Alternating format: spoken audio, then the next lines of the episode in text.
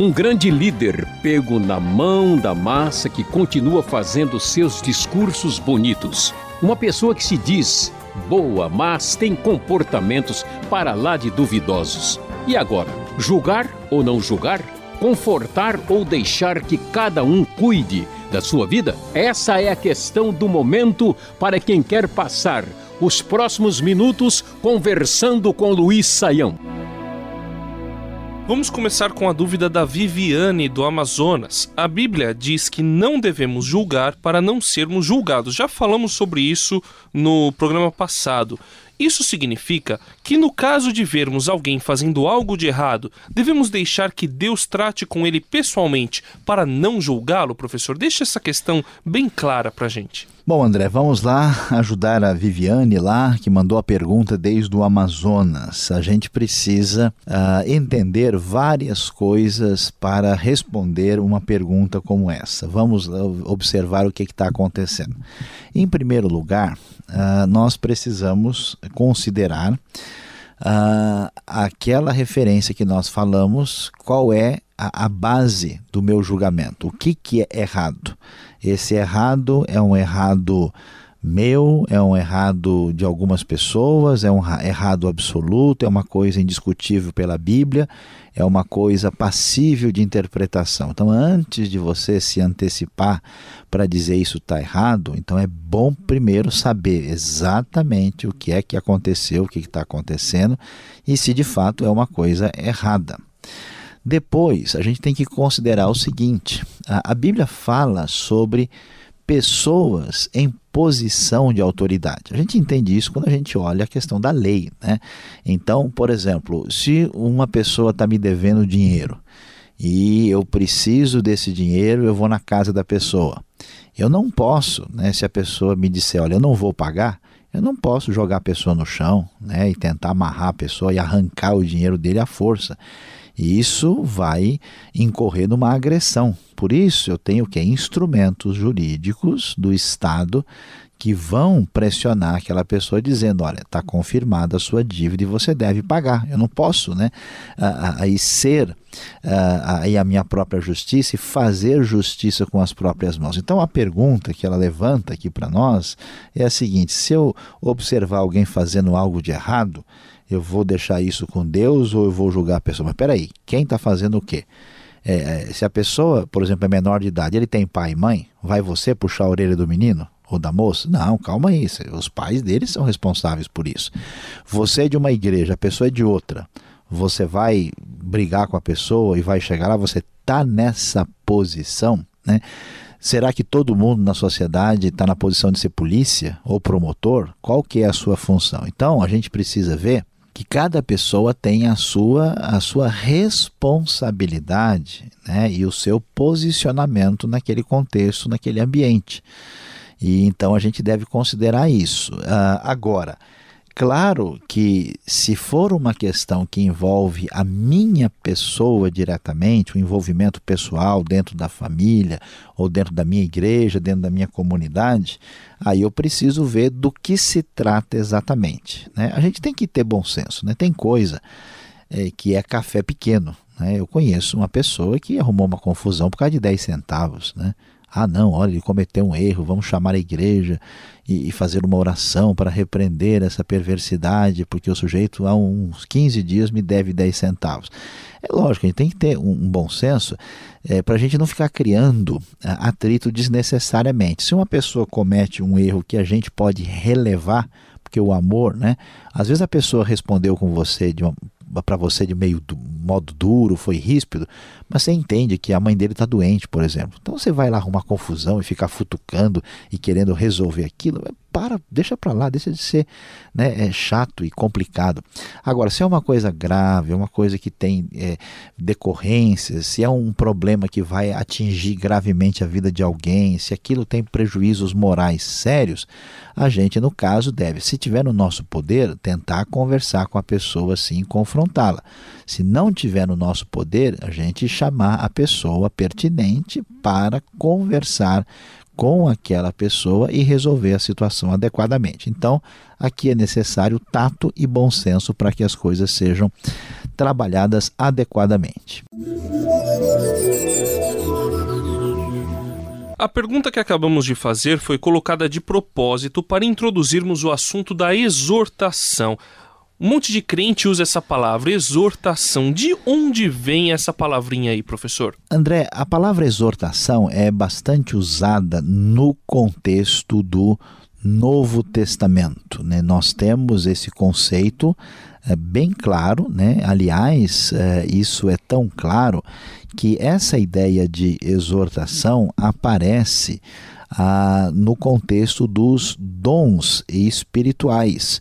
Nós temos algumas listas de dons ah, no Novo Testamento e uma delas aparece em Romanos capítulo 12. Romanos 12, versículo 8, por exemplo, fala do dom de exortar, que algumas traduções colocam encorajar, dar ânimo, tem traduções diferentes para esse verbo chamado paracaléu, que literalmente, André, significa chamar uh, ao, para estar ao lado, chamar ao lado, ali como quem vai tentar dar uma força para alguém.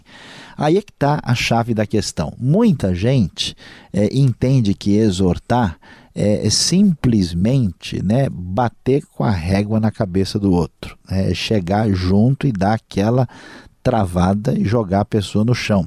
Exortar é basicamente para muita gente dar uma bronca. E como é, é que é essa questão? Será que é isso mesmo? Veja, exortar pode significar dar uma palavra mais firme e até mesmo uma palavra dura para uma pessoa, mas a ideia não é essa. A ideia é o seguinte: alguém está mal de alguma forma, ou a pessoa está desanimada, ou a pessoa está aborrecida, ou a pessoa está revoltada, ou a pessoa está falhando, está cometendo um erro muito sério.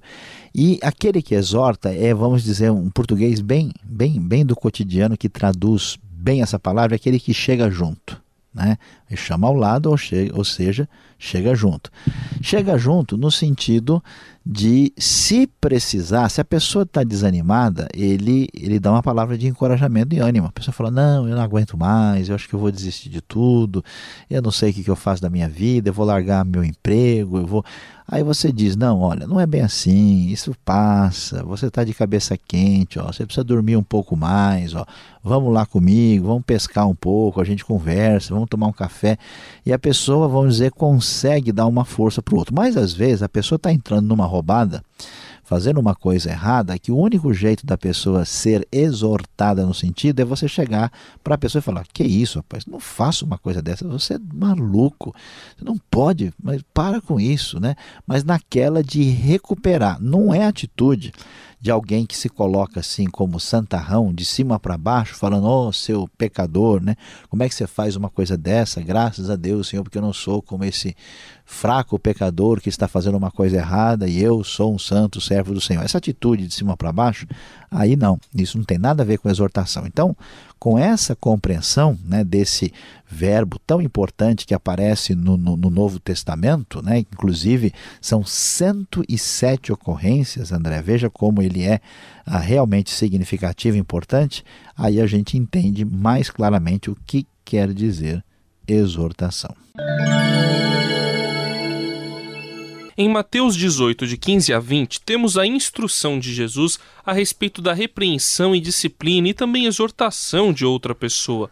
O jeito como deve ser feita a exortação nesse caso parece muito com um julgamento, porque você vai lá, leva testemunha tal.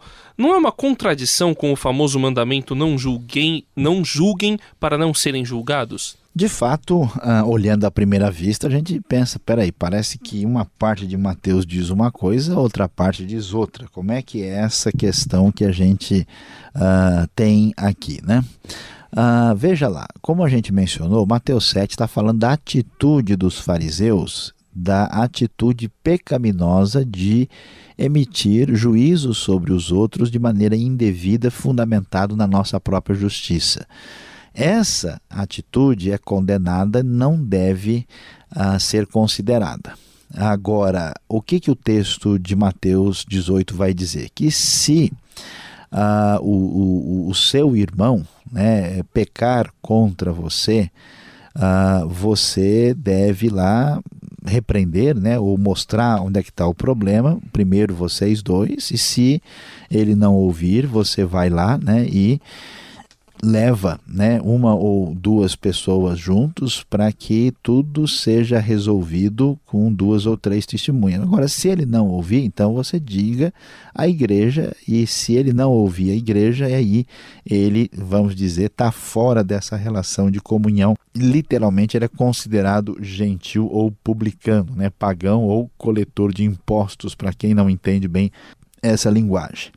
O que significa isso, né? É, o texto está falando para gente quando existe de fato um problema. Aí que tá.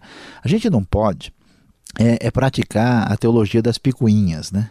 Ou seja, tudo quanto é coisinha você vai arrumar confusão. Então tem gente que só porque o outro não cumprimentou ele no corredor, ele quer fazer uma assembleia, uma reunião para criar problema e confusão. Para com isso. Isso não é. Aqui nós estamos falando de se um, um, irmão pecar contra vocês. Foi uma coisa séria. Houve um caso lá de roubo, de assassinato, de adultério, de, de mentira que prejudicou o nome da pessoa, de uma coisa que teve um desdobramento realmente sério. Nesse caso, você tem que conversar com a pessoa. Puxa, rapaz, você falou que eu fiz isso, mas não fui eu. Você confundiu meu nome e agora por causa disso eu perdi o emprego. Pô, então, ou então é mesmo? Oh, desculpa, deixa eu ver e tal. Aí a gente tem que resolver a situação. Então você conversa com a pessoa numa boa. Se a pessoa não resolve, como o negócio está quente, né, e a Bíblia trata isso porque são seres humanos normais, aí você chama gente para apoiar, para ter testemunhas. Caso não se resolva, aí a coisa teria que de fato ir para a discussão da comunidade da fé, porque somos uma família, uma irmandade e isso tem que acontecer dessa maneira. Este foi o programa Conversando com Luiz Saião. Produção e apresentação André Castilho e Luiz Saião. Locução Beltrão. Realização Transmundial. Envie você também suas perguntas para conversando@transmundial.com.br ou escreva para a Caixa Postal 18113, CEP 04626-970 São Paulo, capital. E até o próximo programa.